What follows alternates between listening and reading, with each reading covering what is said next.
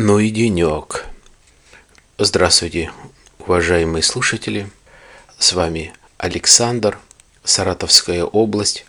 Очередной подкаст номер шестьдесят семь. Понедельник сегодня, двадцать третьего февраля. Сегодня в России выходной день.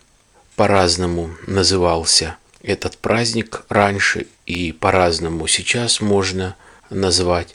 Этот праздник раньше назывался День Советской Армии, сейчас, наверное, как-то то День мужчин, то День армии, но выровняли этот праздник с женским, с Международным женским днем восьмого марта. Все отдыхают, и я вот решил написать подкаст. Я поздравляю всех мужчин с праздником. Я поздравляю, тем более тот, кто каким-то образом имеет отношение к армии, тот, кто служил в армии, тот, кто был просто рядовым, либо офицером. Я поздравляю всех людей, которые отслужили, которые на пенсии, которые в запасе. В общем, тех людей, которые имеют отношение, либо имели отношение к воинской службе, в службе в армии, либо на флоте. Ну, коли сегодня праздник, я почему-то вспомнил о другом празднике, который был немножко больше, чем одна неделя назад. Это четырнадцатого февраля, это День влюбленных. Праздник пришел в Россию, наверное, лет десять назад. Раньше не было этого праздника. Это сугубо католический праздник. Не отмечался он в России. А в России есть подобный христианский праздник. Это в июле месяце. День, день семьи и день верности. Реально, истинно русский, нормальный и хороший праздник. Не понимаю, почему так люди питают все зарубежное, все из-за рубежа, не могут как-то радоваться своими праздниками, своими традициями.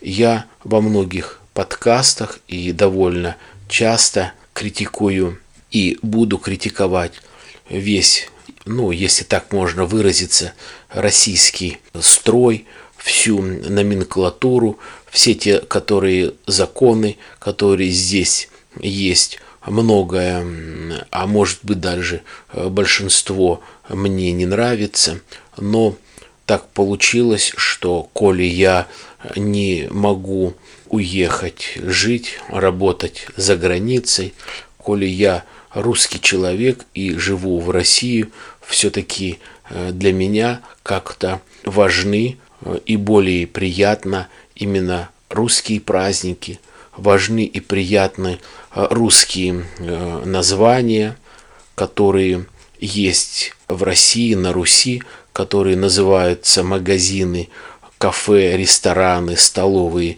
на русском языке, русское название, то же самое и праздники. Не знаю почему, все любят такие вот праздники, лишний, лишний повод выпить, повеселиться, но можно и под наши русские праздники хорошо и пить, и веселиться, и их отмечать, а не перенимать их. Сейчас идет передача по Первому каналу «Голос. Дети». Это уже вторая передача, то есть второй сезон, второй год идет. Как ни странно, каждый, наверное, третий ребенок исполняет песни не русские, не на русском языке. Почему так происходит? Почему такая нелюбовь к русскому языку, к русской нации, к русской традиции? Либо песен нету, ни народных, ни фольклорных, ни эстрадных, именно русских, не поют. Я уже не говорю о таком же проекте «Голос», где, наверное, каждый второй, а то, может быть, и не каждый, поет именно зарубежные песни, именно на английском, либо на французском языке. Никто не поет песни на китайском, на японском языке. Понятно, английский язык очень красивый, понятно, очень много достойных песен, зарубежных, и именно их копируют, именно их пародируют. Я уже об этом как-то говорил в подкастах, но сегодня вот еще что-то нахлынуло с вот этим праздником, который прошел, День Святого Валентина, который ничего не имеет общего к русским традициям. Праздник пришелся на субботу, слава богу, у меня выходной, а когда он приходится на рабочий день, то повсюду на работе соседние офисы, соседние подразделения, предприятия, везде только и слышно смс-ки, обилие телефонных звонков друг другу, поздравлением с праздником. С одной стороны, конечно, ничего и плохого нету, но все берется не с русской культуры, не с русской традиции. А если копнуть глубже, то и школьники весьма плохо знают историю, древнюю культуру, древнюю Русь и так далее. Но это на их совести. Кому-то это нужно, кому-то не пригодится, кто-то не хочет, а кто-то просто не может выучить по каким-то причинам. Не хочу об этом. Наверное, вот еще такие две темы хочу в подкасте в своем затронуть. Это Украина и кризис в России, рост доллара и евро. Вот эти две темы я давно не высказывал, давно не делился своим мнением. И вот сейчас хочу просто немного об этом поговорить. Хочу привести одну цитату очень известного блогера Блумберг. Буквально несколько цитат по теме, которые интересны сейчас для всей России. Ну, без этого нельзя. Президент России стал с подозрением относиться к людям, которые обязаны ему своим богатством и которые сильно пострадали от западной санкций, рассказали Блумберг, два источника, приближенные к окружению Путина, и попросили не называть их имена, опасаясь возмездия. Один из них уточнил, что бизнесмены, близкие к Путину, осознают свой долг перед ним, не будут его публично критиковать, но не хотят, чтобы его личные амбиции уничтожали их состояние. Всем известно о том, что один из друзей Путина, с которым он занимался дзюдо, выиграл конкурс на строительство моста в Крыму через Керченский пролив. То есть, вот, пожалуйста, случайно такие конкурсы не выигрывают, а именно приближенные люди. Здесь действительно все ясно и понятно. Есть предприятия, которые Путин уважает, которых он продвигает. Благодаря этому выигрываются огромные государственные контракты, аукционы. Эти люди очень благодарны Путину, который все равно имеет вес как-то в бизнесе, и многие люди к этому прислушиваются. Ну, наверное, от этого никуда не денешься, ибо партия, в которой он состоит, довольно внушительная, довольно большая, и, по крайней мере, будет таковой являться еще, наверное, очень долгое время. Я говорю о партии «Единая Россия». Я слышал о том, что не так давно в нашем городе хотела продвинуться партия, если можно это слово такое дурное вставить, продвинуться. Я не буду говорить, какая именно эта партия, неважно, но «Единая Россия» не позволила это сделать в городе, потому что она остается лидирующая. Все боссы, которые управляют городом, они все состоят в этой партии.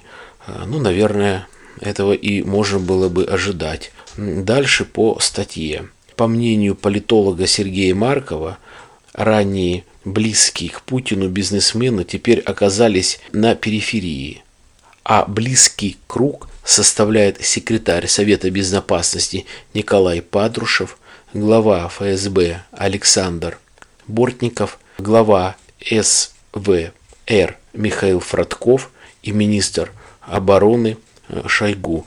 То есть буквально каких-то пять человек, которые к нему приближены, и он им доверяет. Ну, наверное, и правильно, коли есть люди, три, четыре, пять человек, которые проверены, которым доверяют, на которых можно надеяться.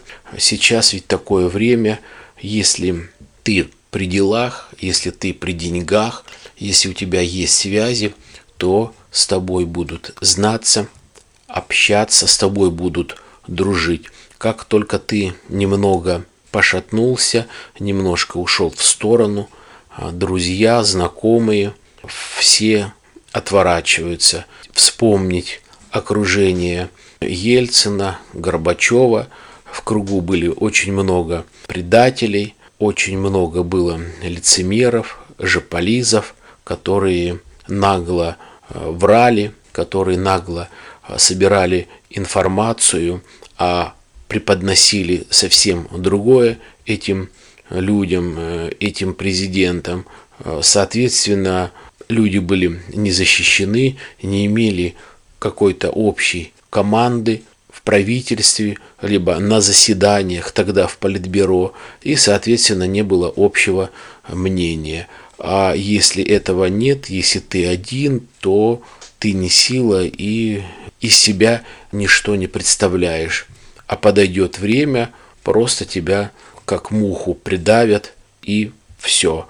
Поэтому Путин человек сильный, окружение было у него большое, сейчас, соответственно, уменьшил. Что касается именно кризиса, который сейчас все-таки идет, он заметен, он заметен по тому, как дорожает евро и доллар, соответственно, беспорядочно дорожают абсолютно все товары и продукты, которые, может быть, и никакого отношения не имеют к политике, не имеют отношения о том, что сейчас нету ввоза из-за рубежа. Тот же сыр, который белорусский, он стал стоить дороже, хотя бензин должен быть стоить дешевле. Не так давно мне очень симпатизирует этот политик, это действительно гиперграмотный человек. Он всю жизнь проработал дипломатом на Востоке, это именно профессор, ученый по Востоку. Потом он стал работать директор внешней разведки и какое-то время, очень маленькое, к сожалению, короткое время, был премьер-министром. Короткое время, это уже при Ельцине, он мало был у руководства, но до сих пор этот человек, он сейчас на пенсии, но до сих пор очень многие люди консультируются с ним. Последнее место работы – это счетная палата. Речь идет о Евгении Примакове. И вот бывший премьер-министр Евгений Примаков, выступая в январе две тысячи пятнадцатого года в «Меркурий-клуб» при торгово-промышленной палате, заявил, что без сотрудничества с США и их союзниками Россия потеряет статус великой державы. То есть золотые слова, емкие слова. Дай Бог, чтобы наше правительство и наш президент прислушивались к этому и, по крайней мере, не рубили как-то сук, на котором сидят, и не испортили те отношения, которые сейчас имеются с Америкой, а они есть, да, они плохие, может быть, конечно, они не такие, как хотелось на самом деле, как было это лет пять назад, но эти отношения, они нужны. Россия – великая держава, и Америка – великая держава, и, на мой взгляд, этим двум державам обязательно нужно дружить, помогать друг другу, а уже как, ну, это уже, наверное, рассудит время. Не сейчас об этом думать и не сейчас об этом говорить. Еще Примаков говорит о том, что позиция заключается в том, что юго-восток Украины должен остаться ее составной частью, но статус Крыма после его присоединения к России обсуждению не подлежит. Примаков также категорически выступает против отправки регулярных российских частей в помощь ополченцев, даже в случае крайней ситуации. Это понятно, многие ждут провокации, но, думаю, это не произойдет. Будет сейчас видно, как будет соблюдаться перемирие, либо это просто показуха. Очень серьезные были переговоры в Минске, наверное, каждый, даже который не интересуется политикой, это заметил, это почувствовал. Мир сейчас нужен. Украинцы – это наши соседи, это наши братья, это славяне, такие же, как и белорусы. Поэтому ни в коем случае нельзя воевать, а то, что творит Порошенко, это просто беспредел. Что касается, упомянул я о переговорах в Минске, и в самый первый день смотрел я прямой эфир, когда только приехали глав, глав государств России, Украины, Франции и Германии. И когда Порошенко шел по огромному залу, один журналист, как потом сказали, это журналист второго канала России, телевизионного центрального канала, крикнул, наверное, не вытерпело у человека, накипело, и он сказал довольно громко, рядом микрофоны, все это услышали. Мне показалось, даже Порошенко чуть-чуть где-то как-то взволновался, немного вздрогнул. Он сказал: господин Порошенко, когда вы прекратите убивать мирных жителей в Донецке? Потом сказали о том, что этого журналиста удалили из зала. Ну, наверное, был аккредитован, и коли он позволил такую реплику, соответственно, его удалили. Хорошее высказывание, конечно, это не является дипломатией, может быть, это не является очень хорошей профессиональной деятельностью, так как он не сдержанно отнесся к этому. Но, по крайней мере, понравилось действительно, сколько можно уже терпеть господина Порошенко, и слушается ли вообще его какая-то армия, что пока ничего не могут сделать. Еще вернусь к своему любимому оппоненту Алексею Кудрину. Напомню, уважаю его, очень много дельных, хороших вещей. Он говорит по существу, к нему прислушиваются правительства, к нему прислушиваются многие бизнесмены, он консультирует многие министерства, ведомства. Есть свои форумы, где он заявляет о том, что, прочитаю, бывший министр финансов Алексей Кудрин, входящий в экономический совет при президенте России, в конце две тысячи четырнадцатого года заявил, что считает, что если не восстановить отношения с Западом, то стране грозит полномасштабный экономический кризис. То есть я говорил про Америку, он говорил, то есть Примаков говорил про Америку, нужно, нужны отношения. Здесь он говорит о том, что нужны хорошие отношения и с Западом, несмотря на то, что Россия великая держава. Помимо полезных ископаемых в России ничего практически не производится, ничего не выращивается. Если что-то и производится, и выращивается, то в очень маленьких масштабах, и это все не сможет удовлетворить ну, население, чтобы население было сытое, удовлетворено одеждой, удовлетворено какими-то станками, бытовой техникой, автомобилями. Ничего такого нету. Ни компьютеров, ни телефонов, ни фотоаппаратов, ни машин, ничего нету. Все делается зарубежное, все завозится сюда, российского ничего нету. Автомобиль «Газель», который, наверное, не сильно хорошо себя зарекомендовал. Есть машины получше, они, слава богу, ездят. Никаких других машин я не знаю. То была машина когда-то ГАЗ пятьдесят один, ГАЗ пятьдесят три, многие скажут, о, вспомнил времена. Да, вспомнил. Машина ЗИЛ сто тридцать при СССР ничего нет. Благодаря отдельной и хорошо развитой республике Татарстан до сих пор, наверное, выпускаются машины более-менее конкурентоспособные, грузовые машины. Это КАМАЗ. Участвует в ралли, слава богу, выигрывает. Отвлекся от Кудрина.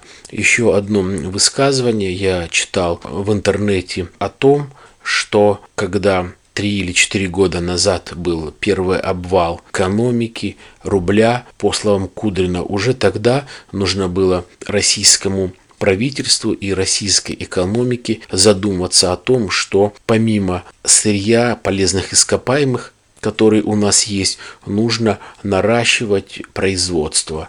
Навряд ли произошло какое-то увеличение производства, навряд ли какая-то отрасль очень стабильно работает, если и есть какие-то предприятия, машиностроение, животноводческие комплексы, то это настолько маленькие, настолько мизерные, которые особо не видны. Нету машиностроения, ничего нету. Сейчас этот второй кризис.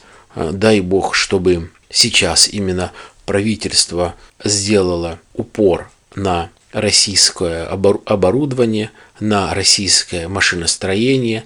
Я как-то говорил о том, что чтобы выпустить тот же автомобиль российский, либо какой-то станок, нужно, чтобы российское оборудование было. Оборудование, которое плавят, либо раскатывают сталь, нержавейку, трубы. Да, это сырье российское, но оборудование большинство импортное. Добыча нефти, да, это российское, большие объемы, но, к сожалению, оборудование, которое делает тот же газ, делает ту же нефть, бензин, это все оборудование зарубежное. Аналоги, конечно, российские есть, но их мало. Ну и, наверное, качество не такое. Ну и последнее, что касается Украины, наверное, многие заметили, хотя очень мало об этом передают, но все-таки иногда просачивается информация и в интернете, и по телевидению, и в прессе, что некоторые знаменитости из Украины уезжают, уезжают куда-то, некоторые в Россию, некоторые за границу. Уехал за границу Данилка, это Сердючка, уехали, покинули Украину певица Повалий, София Ротару. Честно говоря, я был немножко удивлен тем, что София Ротару покинула Украину. Ведь она сама украинка, очень много родственников, друзей, все из Украины. И вот, пожалуйста, наверное, действительно невозможно жить. А Данилка давал интервью и говорил о том, что действительно невозможно, людей преследуют за то, что они говорят на русском языке, то, что они поют там песни на русском языке, как бы рекламируя вот эту русскую культуру, русские песни, собирают русские аудитории, высказываются положительно о России, а естественно плохо об Украине, их преследуют, они гонимы, поэтому вот так вот и происходит. Наверное, и все, что я хотел рассказать вам в этом подкасте. Желаю вам хорошего настроения в этом празднике. Отпразднуйте его как положено, отдыхайте, много не пейте. Я желаю вам здоровья, я желаю вам счастья, я желаю вам терпения везде и во всем. До свидания.